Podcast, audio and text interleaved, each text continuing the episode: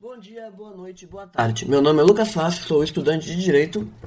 Meu nome é João Vitor, sou estudante de jornalismo. Eu me chamo Eduardo e estudo Relações Internacionais. Sejam todos bem-vindos ao primeiro episódio do Radiolítica. O Radiolítica é um projeto de três jovens universitários que pretendem trazer a política para o nosso cotidiano, trazendo assim debates, opiniões e análises de passa dentro da política brasileira e mundial. Como não poderia ser diferente, nosso primeiro programa vai tratar sobre a política e a corrida pela vacina no Brasil e no mundo. Quais são os seus efeitos para 2022? Como está o Brasil na corrida? Quais são os países que estão mais adiantados? Segundo a revista Veja, no dia 15 de janeiro de 2021, ou seja, dois dias antes do atual dia da nossa gravação, atraso de doses da Índia amplia dúvida sobre o início da vacinação no Brasil. Uh, eu concordo que a gente pode estar um pouco atrasado em comparações ao, aos principais países, mas eu acho que hoje é um dia para se comemorar mesmo. Uh, finalmente a gente entrou, vai entrar nessa onda de vacinação. Começou já lá por São Paulo, com nosso querido João Dória. Eu sempre tento ver o copo meio cheio mesmo. Por mais que o nosso excelentíssimo presidente mereça críticas, eu acho que hoje é um dia benéfico para o nosso país mesmo. As vacinas vão começar em massa mesmo a partir do dia 20, então é momento de se comemorar, na minha opinião. O que tu acha? Sem dúvidas é um dia simbólico, João. Uh, no entanto, eu acho que ele deixa uma grande interrogação, porque o que a gente viu não foi um, programa nacional, mas sim um programa do estado de São Paulo. Uh, o resto do Brasil a gente não sabe como vai ser a aplicação de fato da vacina. Deixa muitas dúvidas. Os números prometidos, os que poderão ser entregues, são muito abaixo. Uh, as prefeituras ainda não, os estados não podem negociar por si a questão de novas vacinas. Então, acho que, apesar do, de todo o simbolismo, toda a campanha marcante que foi feita em São Paulo, o Brasil ele ainda é, um, é um, uma grande incógnita como, de, de, como será feito e o quão rápido será feito a vacinação. E vale ressaltar que o, o Brasil ele, ele tem um problema de estrutura muito grande, né? Por exemplo, no estado do Amazonas, a cidade exterior elas precisam do transporte via balsa, né? Então, acredito que, que a gente ainda tem que esperar um pouquinho antes de comemorar em relação ao Brasil. Lucas, o que você pode nos dizer? Eu acho que também é um dia de comemorar, mas agora, assim, enquanto o Dudu falava, eu estava escutando, eu abri o Twitter do nosso presidente, né? Pra ver se ele estava comemorando o dia de hoje. E, consequentemente, não tem uma publicação dele. Não tem uma publicação de comemoração da vacina ou não. Ele não, ele não comemorou que a vacina foi aprovada do Plano Nacional. E eu também estava vendo a, a coletiva do Pazuello, né? Que cortou do meio do Dória lá e foi a do Pazuello onde ele, em vez de iniciar a vacinação feliz e comemorando, ele estava bravo, esbravejando que o Dória tinha feito a primeira vacina lá no, na mulher, na Mônica Calazans, né? Então, assim, é um dia de comemorar, mas a gente vê que o governo federal não parece muito comemorar, comemorar ele parece relutar contra, contra a vacina. Ele parece ainda tenta, tentar, que a gente vai comentar depois mais na frente, tentar ganhar do Dória só, porque ele não, não quer saber sobre a vacina. E o que a gente tem hoje em dia, agora no Brasil, são as 6 milhões de doses da Coronavac, né? Que são mais ou menos 2% da população brasileira, dá para ser imunizada com isso, ou seja, uma parte muito pequena, e que foi trazida pelo governo de São Paulo, né? O governo federal meio que, que tenta pegar a glória disso, mas... É mais simbólico mesmo do que, do que algo eficaz para agora. Obviamente, essas doses vão ajudar muitas pessoas, principalmente quem está na frente no combate uh, ao vírus, mas é, é uma porcentagem muito pequena ainda e concordo com os dois. Mas realmente, eu sou aquele cara eterno otimista mesmo. Estava muito triste, muito bravo também com a demora que o, o nosso país estava em finalmente aprovar. Então, estou feliz, estou feliz, mas concordo com os dois totalmente. E essa aí do, do Bolsonaro, se nem o nosso presidente tá feliz porque que eu vou estar, né? Mas eu vou estar, então eu tô, hein? Tô feliz, vamos que vamos.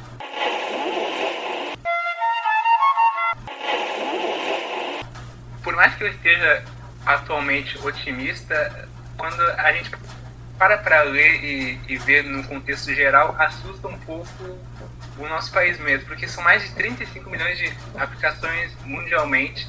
A gente vê, por mais que os Estados Unidos e a China seja uma potência, uma potência mil vezes maior do que a nossa, mil vezes também não, mas enfim, maior do que a nossa, assusta que países vizinhos, a Argentina, mais amplo no caso, o México, a Costa Rica, o Chile, aqui também perto, então tipo, países com menores recursos estão mais avançados que a gente, então mostra que realmente, por mais que hoje, na minha visão, seja um dia para ser celebrado, a gente fica um pouco decepcionado porque mostra que o nosso governo está realmente dificultando as coisas e a gente está ficando atrasado, então, sei lá.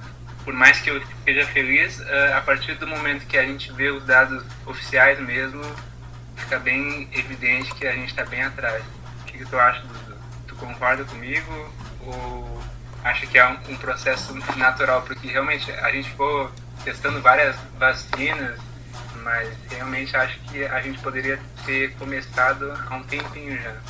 Argentina começando com a gente, Dudu. Argentina. Nada contra a Argentina, obviamente.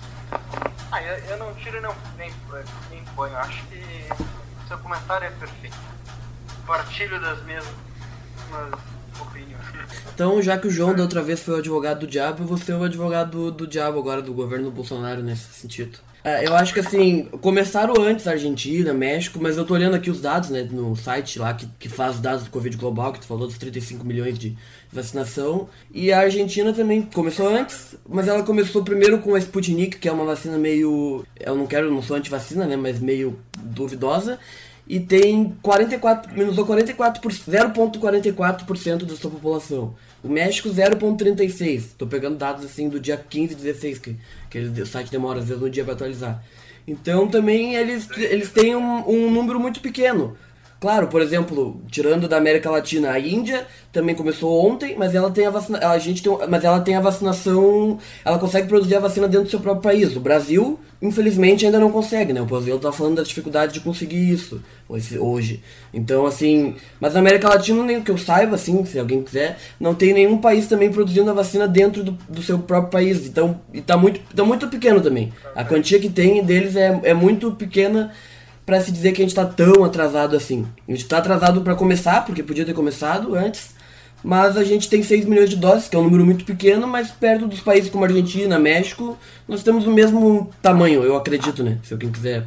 Não, sim, sim, Lucas, eu concordo contigo, mas é que eu passo do ponto de como a gente é um país de aproximadamente 210 por aí, uh, eh, 210 milhões de pessoas, uh, a demanda tem que ser maior então eu passo do ponto que a gente deveria ter começado antes, obviamente, ter testar, tem que ter estudos, enfim. Mas se os outros países que são minúsculos perto da gente, não que o Chile seja pequeno, é pequeno, mas enfim, não que os outros países sejam inferiores a gente, mas em termos de população são.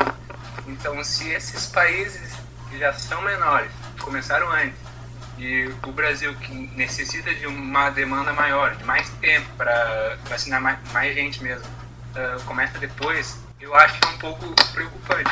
Mas eu concordo contigo. Se a Argentina, tu falou que tem 0,40, alguma coisa assim, 0, alguma coisa vacinado, eu, eu vi que era 200 mil já.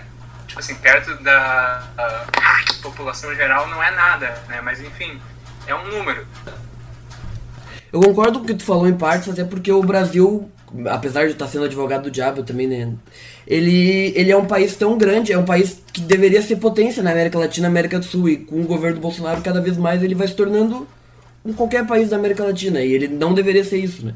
Porque é que nem isso, eu tô comparando dados com a América, com a, com a Argentina que tá quebrada, com o Chile, com México, que são países grandes, claro, mas tipo, o Brasil deveria ser a potência nisso, e ele não saiu na frente já, porque vacina já está atrás desses quatro. E, enfim, e também não tem produção nacional própria ainda, né? Apesar de ter várias tentativas. E eu acho que também vale ressaltar uh, na, na, na, frase que o Lucas coloca que o Brasil tem um status de potência, principalmente regional, que o Brasil ele tem um histórico muito grandioso em questões de saúde. Tanto na implementação do SUS, né, pela Constituição 38, depois pelas campanhas de prevenção e combate ao HIV, ao tabagismo, foram campanhas de muito sucesso, campanhas que deram bastante resultado. Bom, por fim, o, o Brasil ele, ele deve ter um papel de primazia na América Latina, deve ter um papel de destaque. O Brasil deve ser o país que ajuda na América Latina, não que atrasa.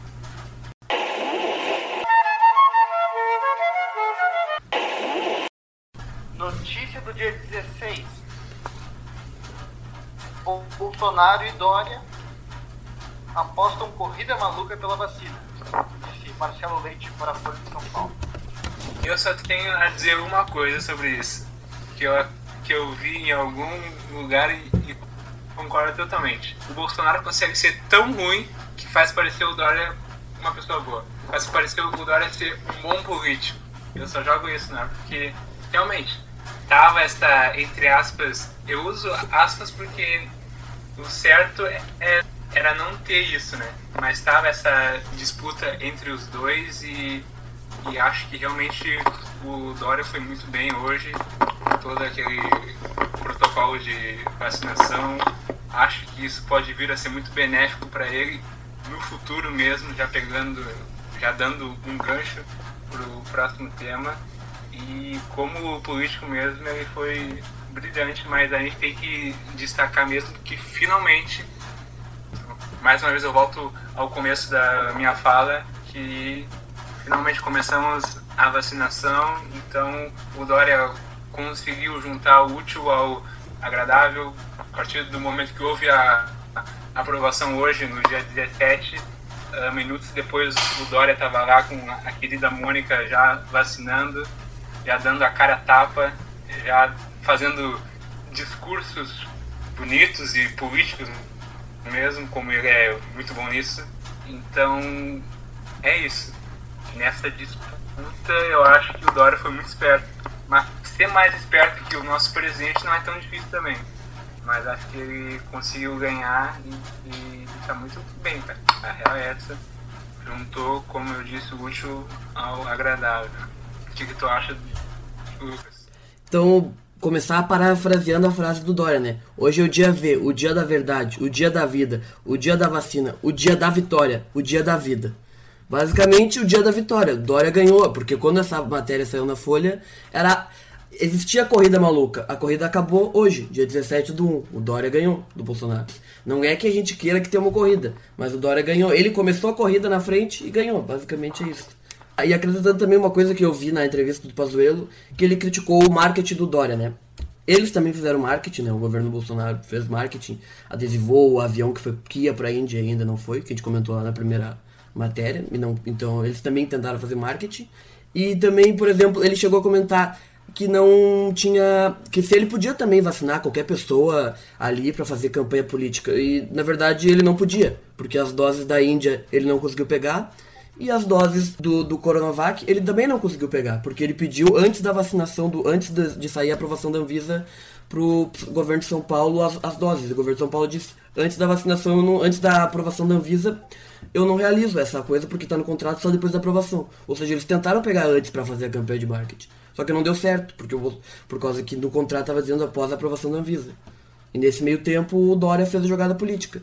Agora, se é bom pro Brasil, também não sei, né? Porque o Dória atrasou a campanha de, a logística do Brasil para fazer campanha também nesse sentido. Porque ele, não, ele atrasou, ele não deu sexta-feira para poder fazer essa vacinação hoje, né? Mas também, do outro lado, se ele se desse para vacina pro Pazuello, o Pazuello também ia fazer a mesma coisa, fazer a campanha e depois não sei se adiantar e aumentar, aumentar a velocidade que ele, que ele distribui para os estados. Tem, tem corrida ou foi, foi um passeio de João Dória que todo criticismo injusto tema é o homem da vacina, né? O homem da vacina. Enquanto o governo comeu poeira, para usar um termo horrível. Tradicional. Né? Termo populista. O João Dória foi uma Ferrari. Foi uma Ferrari contra um, um Fusca estragado. Só para fechar, acredito que o marketing ele é intrínseco à política, né? Não há como associar. Uh, senão é tecnocracia, né? Não é qualquer coisa é política. A política envolve a população, envolve uh, a opinião pública, envolve aprovar ou não aprovar, gostar ou não gostar. Então, tudo isso faça parte do jogo. Uh, claro que no Brasil se extremando um pouco, talvez pelo mau relacionamento, claro, o mundo inteiro lida com. O mundo democrático, dentro, lida com a questão do, do, do marketing político, faz parte.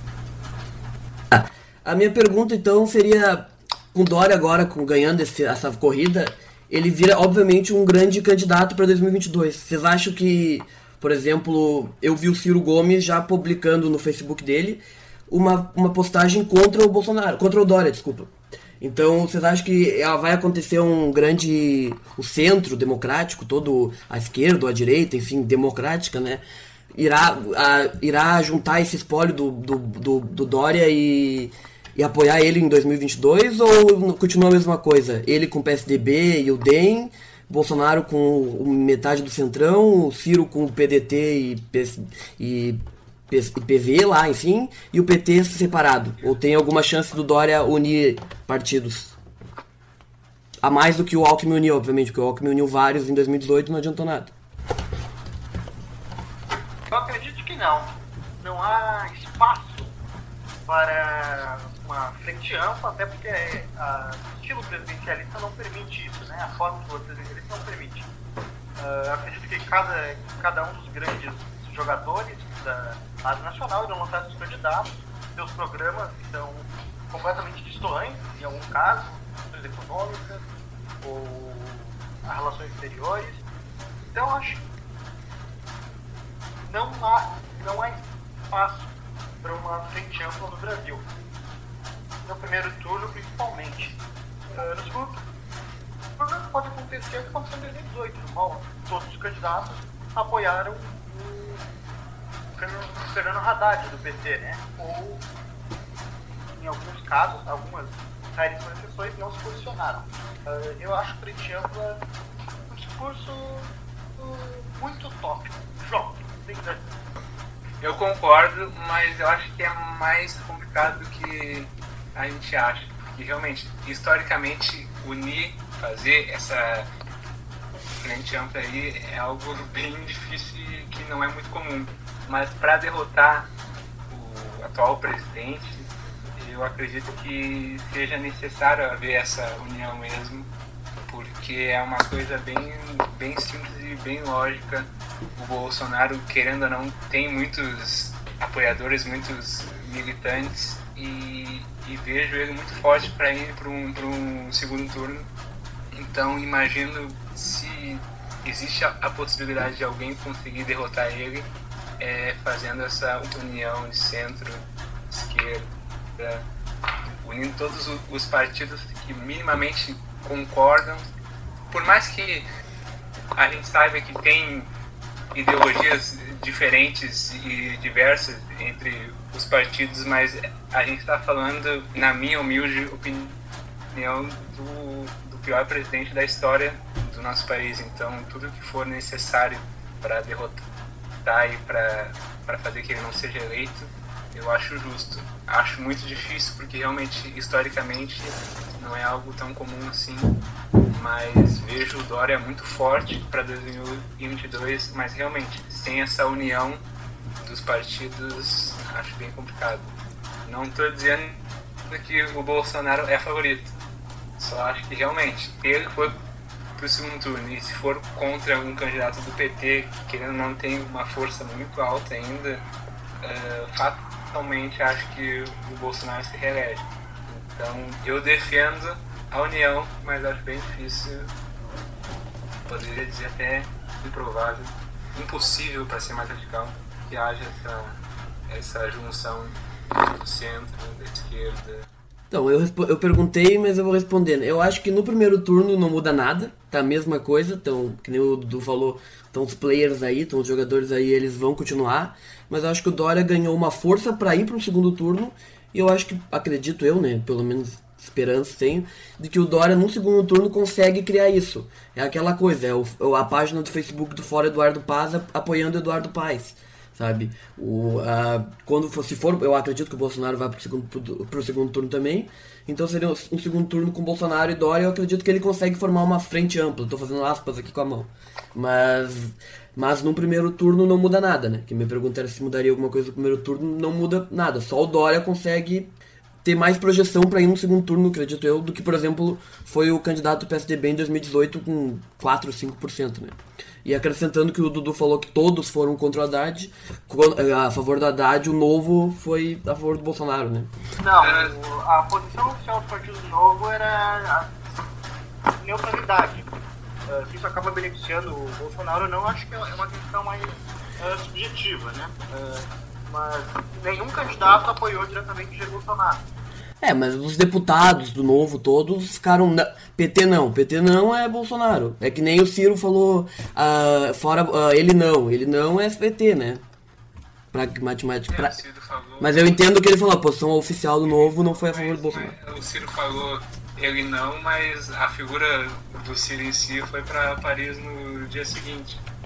O, o partido foi contra o Bolsonaro e, e, a favor do Haddad, obviamente, né? Por ser esquerda, mas a figura do Ciro em si meio que, que se calou no segundo turno. Enfim, tu cutucou o novo e eu cutuco em relação ao Ciro mesmo, porque acho que faltou uma fala mais forte dele. Mas enfim, são águas passadas. Não, não Mas concordo. concordo, cara. Num primeiro turno, eu acho muito difícil, muito improvável mesmo. Mas a questão é eu acho que é o mesmo cenário de 2018 mesmo. É o PT não ir para o segundo turno. Se algum outro candidato, ainda mais a gente está falando do, do Dória agora vir forte mesmo. Pode ser o Dória, falam de outros nomes também, Huck, Ciro Gomes, enfim, a gente está supondo aqui, fazendo rumores. Minha preocupação é ver essa divisão de votos no primeiro turno e por ter uma legião de, de apoiadores, o PT vai continuar indo para o segundo turno e fatalmente o Bolsonaro vai se reeleger. Mas a gente também que se estendendo demais nesse assunto, nessa pequena pergunta tua, Lucas, mas realmente acho difícil ter essa, essa união, mas queria mesmo que houvesse já no primeiro turno mesmo, ter esse candidato forte para tentar, pelo menos, ir no, no, segundo turno contra o Bolsonaro. Realmente, o PT está muito manchado e com injustiça, né? Mas, enfim, justo. Este foi o nosso primeiro episódio do Rádio Elite. Gostaríamos de agradecer a todos que escutaram até aqui. Gentilmente pedir que, caso você tenha gostado, compartilhe e divulgue com seus amigos. É isso então, Dudu. Também quero agradecer tu ao Fácil também e agradecer pelo, pelo debate em alto nível e que daqui 15 dias tem mais. Também quero abrir o espaço para informar que será um episódio a cada 15 dias, então daqui duas semanas terá um outro assunto, um outro tema. Vamos lá, vamos debater. Iniciamos aqui, vamos com tudo agora. E tu faz. Então, boa tarde, boa noite, bom dia.